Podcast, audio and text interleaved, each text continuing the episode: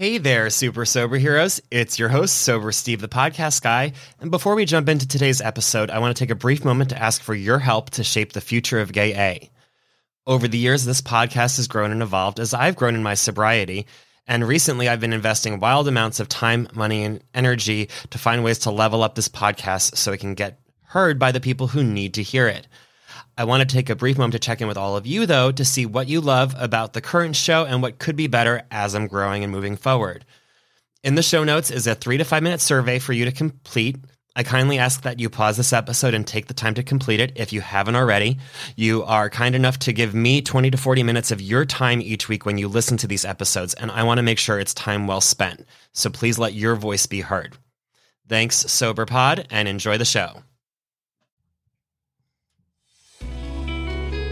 Hi, everyone, and welcome to Gay A, a podcast about sobriety for the LGBT plus community and our allies.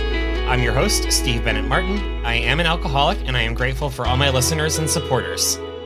As of this recording, I am 332 days sober, and today we're welcoming a guest to share their experience, wisdom, and hope with you. Welcome to the show, Alex. Hi, thanks for having me. Thank you for agreeing to be on. Why don't you start by introducing yourself to the listeners? Yeah, so my name is Alex Sphon. I'm from Erie, Pennsylvania. I've been sober now. Today is actually 34 months on the dot as of the recording. I use the pronouns he, him. Yeah, that's pretty much the basics. Perfect. Well, then let's jump right on into it then with a little bit about what your journey with alcohol and addiction was like.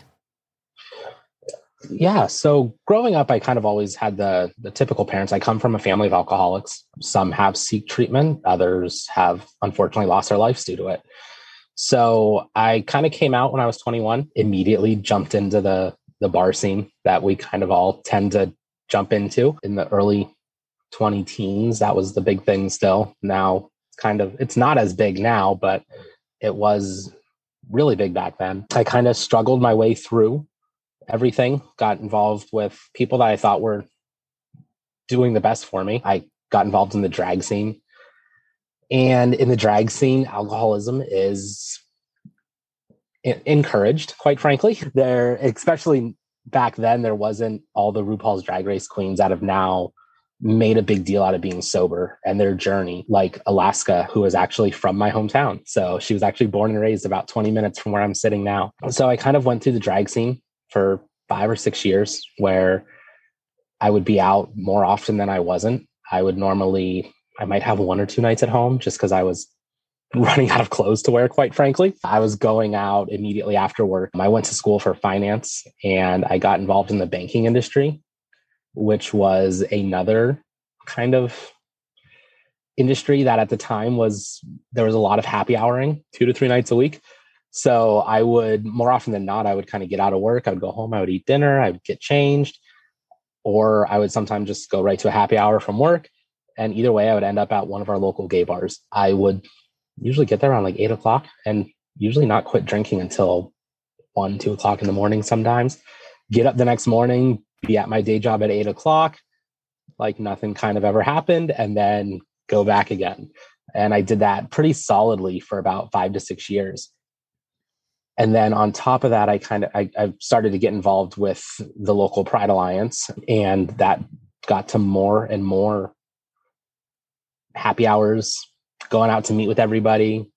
If we were meeting somewhere, we always met either after, over dinner where we, I would have drinks, or we would meet at the bar where I would have more drinks. So it just kind of led on, and it seemed like everything was kind of piling on at the time where I was I was getting more involved.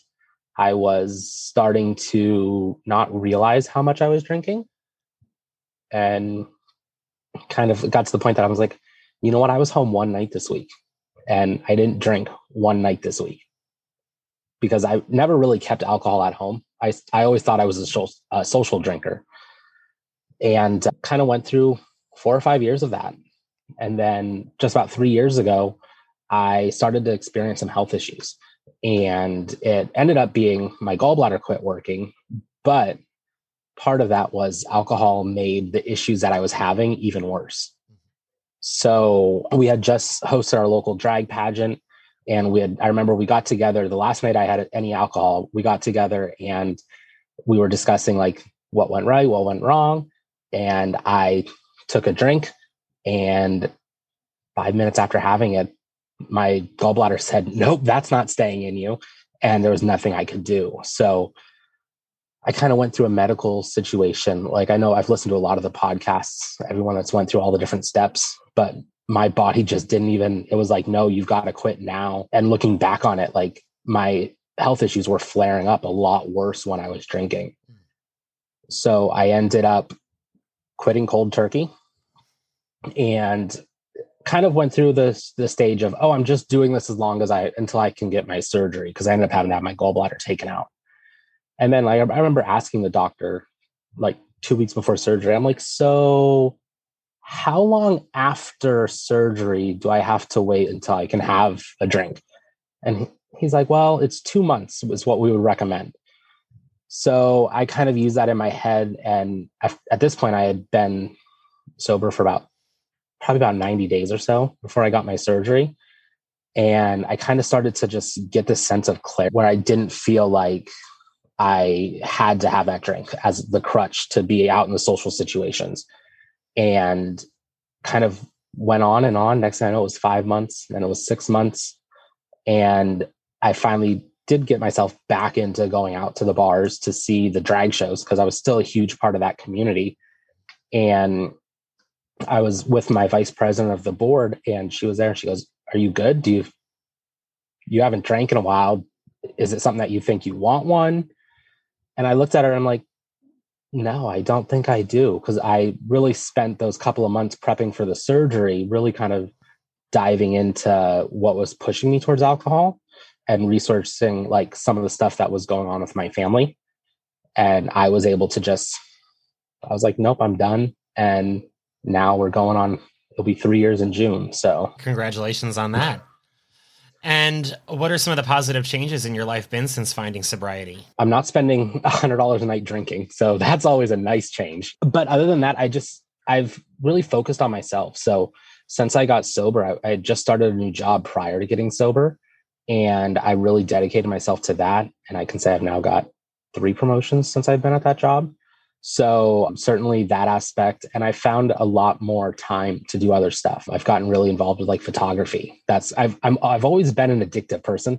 So I I feel like I have to have some sort of an addiction or else I'm just going to struggle. Like I remember a few years ago, Funko Pops were all the craze. And I probably have about four or five hundred sitting around here. So it's like I've always been when I get into a hobby, I, I don't just like casually get into it, I'm like full bore. So I've really just kind of channeled that energy that I used to put into drinking because I found I've now got all this time because I'm not spending six hours a night at the bar. And I got into photography. I got into kayaking. So like I just got into a lot more activities that is keeping myself busy. And I just have this sense of kind of this clarity like I, I don't need the alcohol and now i'm to the point that i can be around it and i'm not tempted. Like every now and again i used to be a huge wine drinker. Every now and again i'd be like ooh i because in pennsylvania where i'm at we're a huge wine producer. Like we have vineyards everywhere. And i'm like i could really go for a glass of wine. And i'm like no that's probably not the best idea. And then it's like if because i know deep down in my head now if i have one i'm just i don't know when to stop and i never did when it came to drinking like I stopped when I ran out of money, which didn't happen very often in our bar because it was super cheap drinking around here, or when I just physically wasn't able to order another one. Like, and being involved in the drag scene, all the bartenders knew me and they were all like, yeah, sure, we'll give you another one, whatever. We don't care. And it was just, I, I was kind of, I was well known.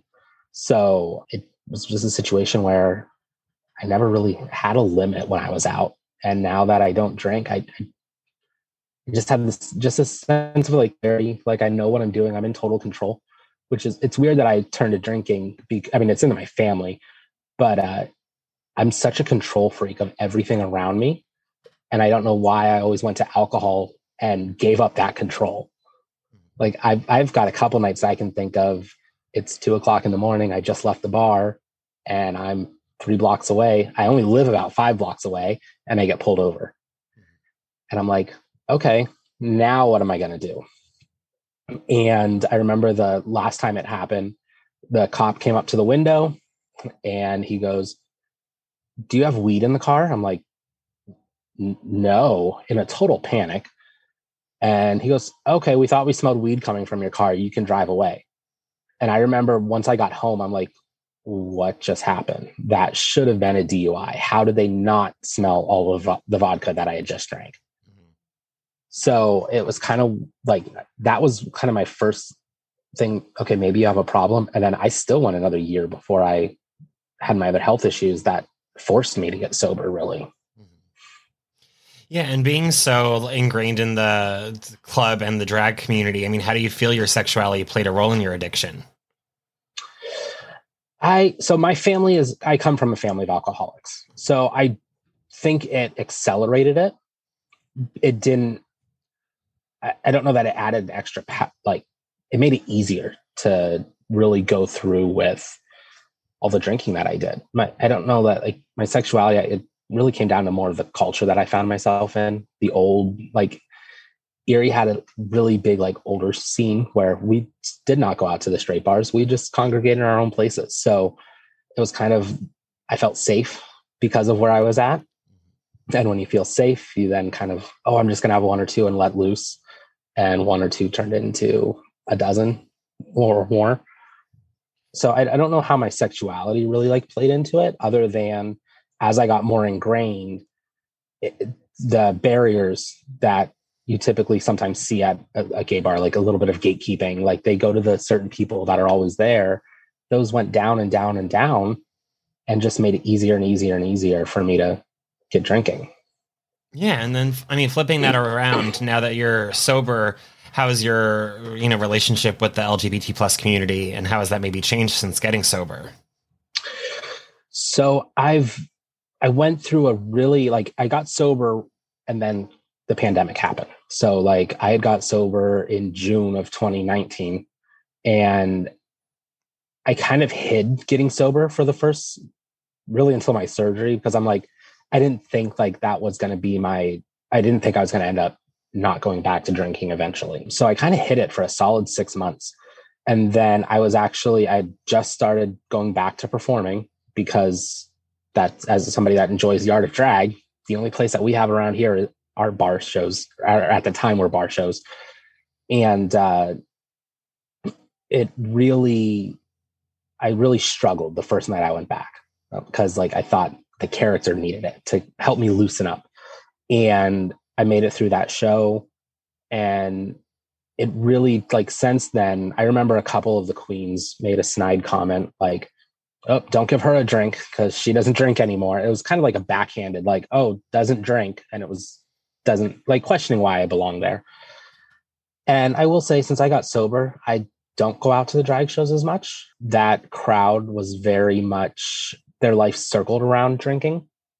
So I kind of I lost a lot of those friends. And even to this day, one of the people that I considered my closest drag sister that I used to talk to every other day, if not every day, I don't I haven't spoke with her in really like a meaningful conversation in probably 6 months to a year.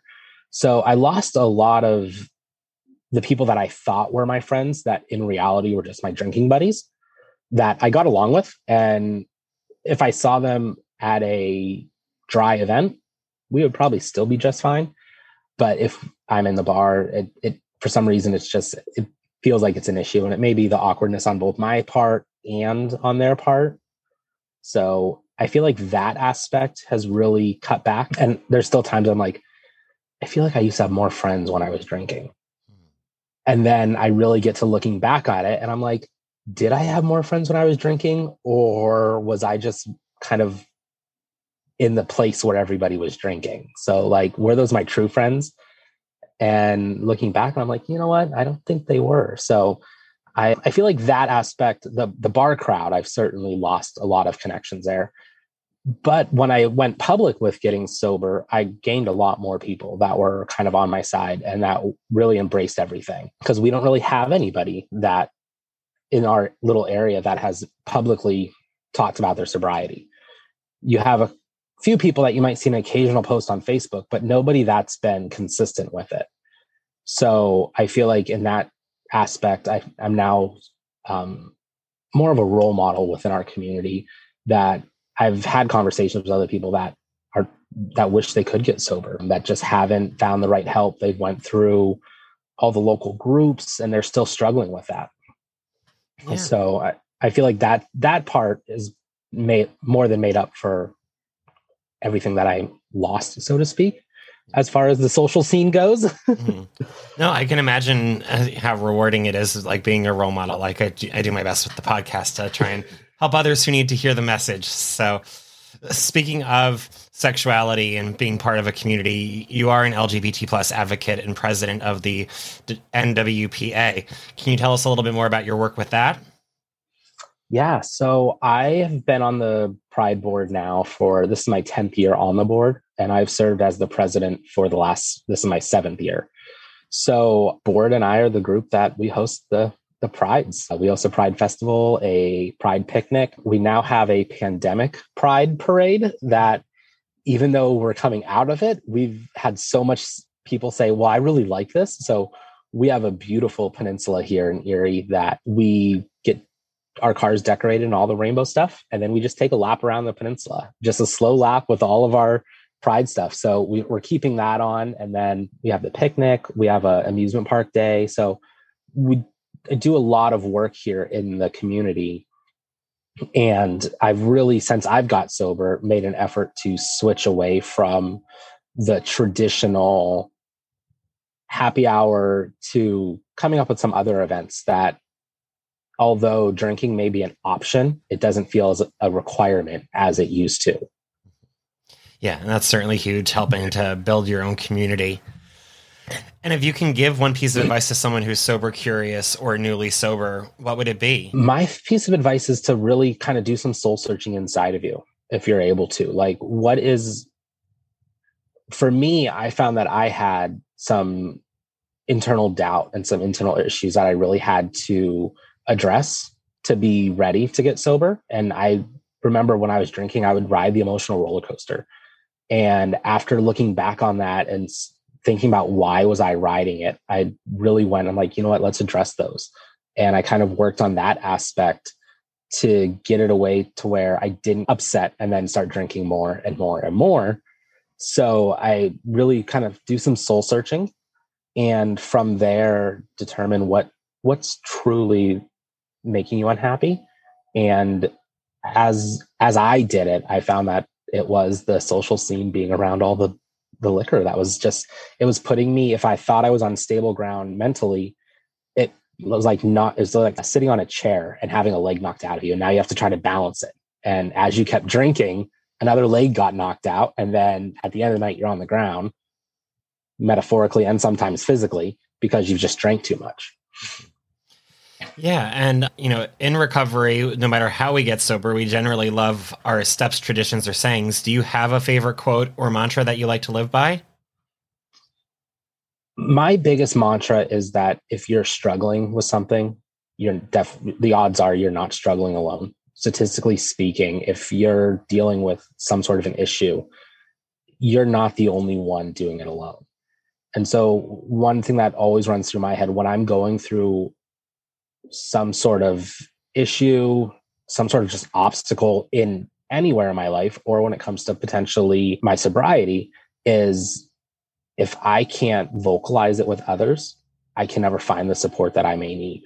So I've found that within a circle of trusted people, it's I prefer to all, almost overshare mm-hmm. to see if I can find support that way, and then really just go from there. Like I'm super blessed to have a great support system from my parents. I have a group of best friends that is basically a second family that they've supported me. I think that's kind of my big thing is don't be afraid to reach out to just anybody. Yeah. And if someone was interested in reaching out to you, how would they find you? Yeah. So um, the best way to reach me would be Instagram. My initials are ADS 5202 is how you would find me. That's kind of going to be my best way. Also, you can find me on uh, Facebook, the last name Alex or first name Alex, last name Sphon, S P H O N. And if you want to are interested in what's going on in Erie, um, check out nwpapride.org. Excellent. I'll be sure to link over to all those in the show notes. Thank you so much for joining us, Alex. It was a pleasure getting to know you and hear more about your story. Absolutely. Thanks for having me. Thank you. And thank you, listeners, for tuning into another episode of Gay A. Please rate and review if you found this information helpful. Leaving five star reviews on Apple Podcasts helps other people find this that need to hear it the most. And if you're interested in sharing your story like Alex, you can reach out to me on Instagram at Gay A Podcast or email me directly at gayapodcast at gmail.com. And be sure to follow us wherever you're listening so you can get new episodes when they come out every Monday and Thursday. And until that time, stay sober, friends.